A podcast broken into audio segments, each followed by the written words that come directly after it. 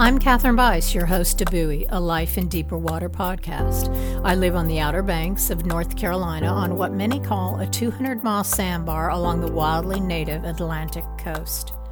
As a nonprofit professional, I had such a heart for bringing resources to underserved youth and artists, New York City, Los Angeles, but the ocean is now my daily muse. So why Buoy? To bear my witness to a seaworthy faith, one witness of God's divine persuasion in our deep blue lives. I seek faith that rocks with resilience.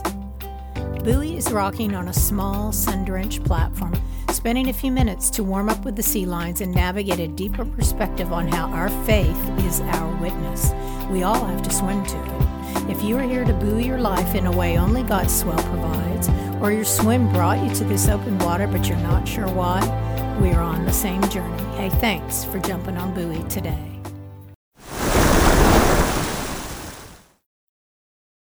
Welcome to Buoy, a Life in Deeper Water podcast, episode 68 The Prophetic Voice of a Sovereign God. It's all about His Son and our redemption. Hello, human. How are you? It's been a while since I reminded you why I do Buoy what is foremost on my heart when I think about the challenges you may face a simmering sorrow, an unexpected grief, a waning love, ascending hate, runaway anger, all the emotions, all the questions, the troubles that come with our earthly walk. So today, before I start, I want to tell you how I keep you in my focus in the words of Apostle Paul. Ephesians 1:17 I keep asking that the God of our Lord Jesus Christ, the glorious Father, may give you the spirit of wisdom and revelation so that you may know Him better. I deeply want this for you, and the only way I really know how to help is to talk to you, share with you how I know God, how I know Jesus, and how the Holy Spirit guides my days, my decisions, my dignity as a child of God. Today I am in between. I have just finished reading the Old Testament and I'm starting the New Testament in a few days. We were left with Nehemiah, having completed the wall around the Second Temple and going back after a few years to find the Israelites again turning away from God. Again, having to put things into divine order for a second time. We were left with a whole lot of loose ends, bad behavior, and generation after generation doing evil in the eyes of the Lord. If you didn't know, there's 400 years between the two testaments. It is called the intertestamental period. God was silent. I've yet to read about what historically happened during that time, not today.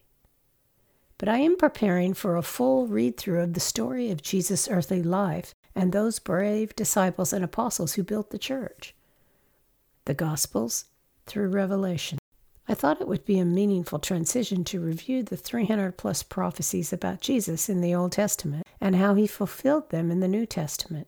No commentary, just a simple list that parallels Old Testament verses to New Testament scriptures. A year ago, I wouldn't have cared so much about doing this, but God is growing my spirit as I experience what it is like to be fully immersed in His story. A panoramic spiritscape. More about Him less about me. Having read through the Old Testament with it fresh on my mind, the power of a prophecy has new meaning for me. When I read the Old Testament prophecy, I know more about the context of it and remember, oh, yeah, that is when this happened, and Moses did this, or yes, Paul did say that. So it is substantive prep for bringing Jesus onto the earthly biblical scene. Prophecies are like spiritual stepping stones to the cross of Jesus to see what he said and how his actions, his divine calling, fulfilled what God told us in the beginning. And that's the point in the beginning. God's story has always come before me, before you, before any of us. God's story starts with his sovereign nature. Genesis 1 1 In the beginning, God created the heavens and the earth. Now the earth was formless and empty, darkness was over the surface of the deep, and the Spirit of God was hovering over the waters. God was here before, before anything we can envision, and His Spirit was hovering over the deep. Yet I was in his plan at that moment.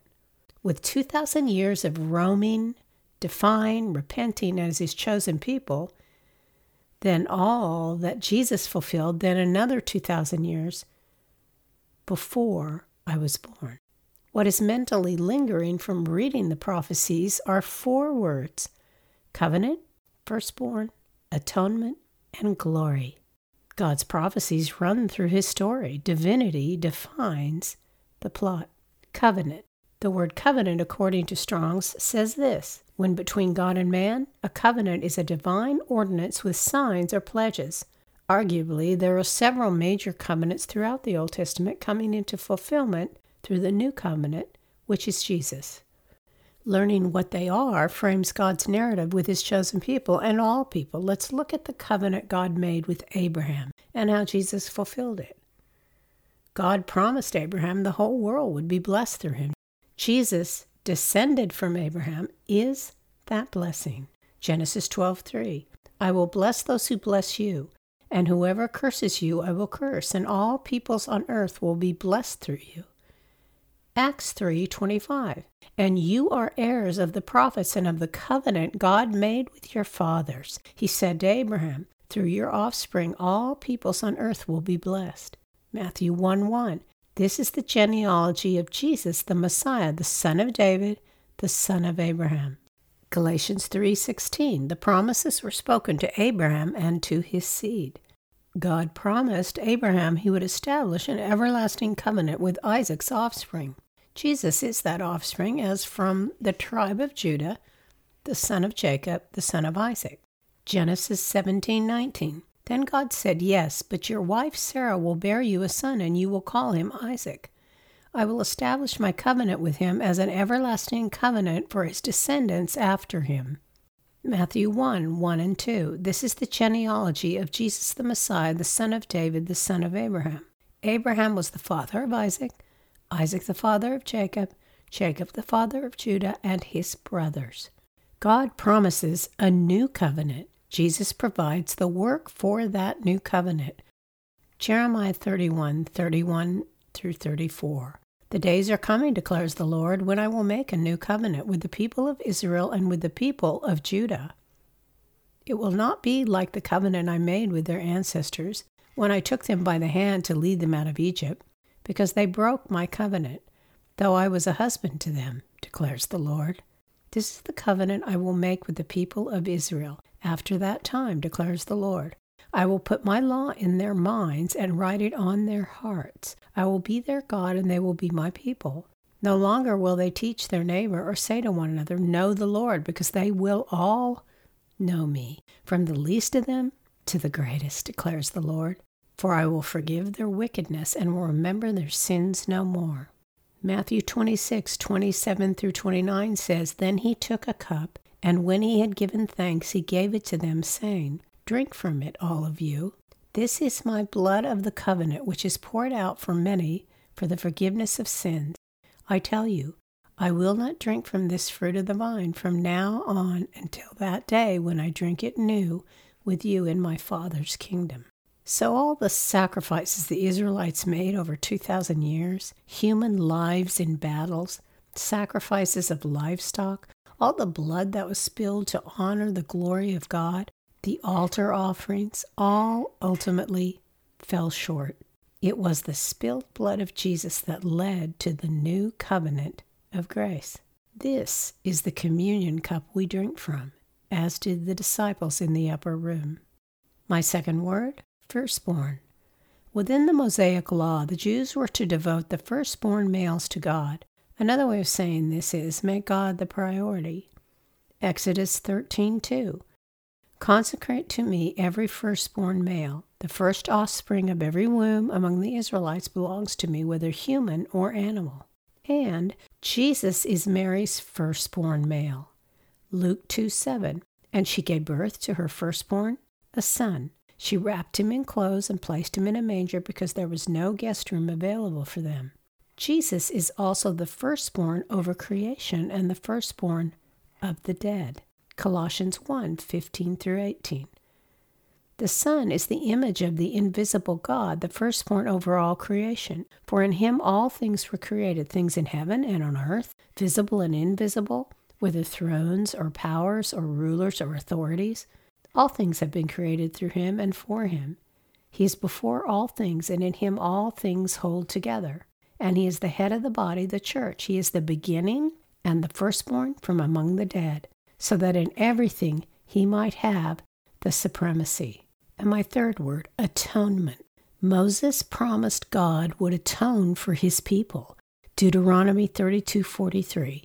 Rejoice, you nations, with his people. For he will avenge the blood of his servants. He will take vengeance on his enemies and make atonement for his land and people. Jesus' sacrifice is that atonement. Romans 3:25. God presented Christ as a sacrifice of atonement through the shedding of his blood to be received by faith. He did this to demonstrate his righteousness because in his forbearance he had left the sins committed beforehand unpunished. Hebrews 2:17 For this reason he had to be made like them, fully human in every way, in order that he might become a merciful and faithful high priest in service to God, and that he might make atonement for the sins of the people. Linking the historical timeline of the Israelites, their journey, all of it, to the one who fulfilled all that they fell short of, is doing this. When we begin to see a little divine light from heaven, like Stephen when he was being stoned to death? If only briefly we comprehend the universal scale of God's sovereign nature. Acts 7:55 But Stephen full of the Holy Spirit looked up to heaven and saw the glory of God and Jesus standing at the right hand of God to be in the beginning and to accept the sacrifice of Jesus as the ending to our earthly story. And word number four glory. A beautiful and enduring prophetic assurance comes from the God of Moses, the same God of the Apostle John. Deuteronomy 30:14. No, the word is very near you. It is in your mouth and in your heart, so you may obey it. John 1 1. In the beginning was the Word, and the Word was with God, and the Word was God. This summons me to yield to the power of a sovereign God. He is the origin of my beginnings. I yield to the sacrifice Jesus made for me. He fulfills my covenant with God. As I head toward Galilee, the neighborhood Jesus grew up in, this prophecy proclaims the path of his life on earth. Zechariah 2:10. Shout and be glad, daughter Zion. For I am coming, and I will live among you, declares the Lord. And to fulfill this prophecy, I echo John's affirmation of Jesus on earth. John 1:14. The word became flesh and made his dwelling among us. We have seen his glory, the glory of the one and only Son who came from the Father, full of grace and truth.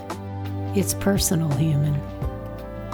Next stop grace, truth, and the Gospels. His grace, my gratitude. See you on the buoy.